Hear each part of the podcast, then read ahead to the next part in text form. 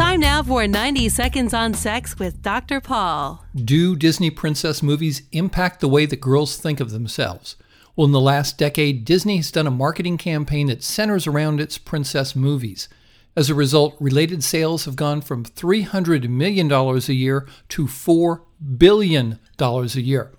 Much of this gain has been as a result of getting young girls to identify with Disney princesses and to buy the associated toy products. I just read a fascinating study that looked at how the Disney movies present gender roles to young girls. The question is whether these movies are quietly encouraging the idea that girls are more passive, sensitive, and delicate than men, and that men are more assertive and will ultimately rescue them.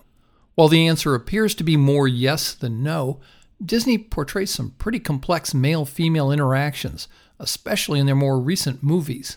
I think the ultimate question is whether gender role stereotypes are impacting young women.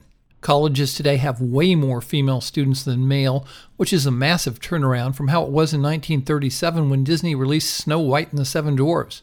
And unlike 1937, these days you're just as likely to see women drinking and picking up men for one-night stands. So regardless of whatever gendered stereotypes Disney might be presenting in its princess movies, I think a lot of girls are taking their own message from it and doing what they want with it. For more, visit 90secondsonsex.com.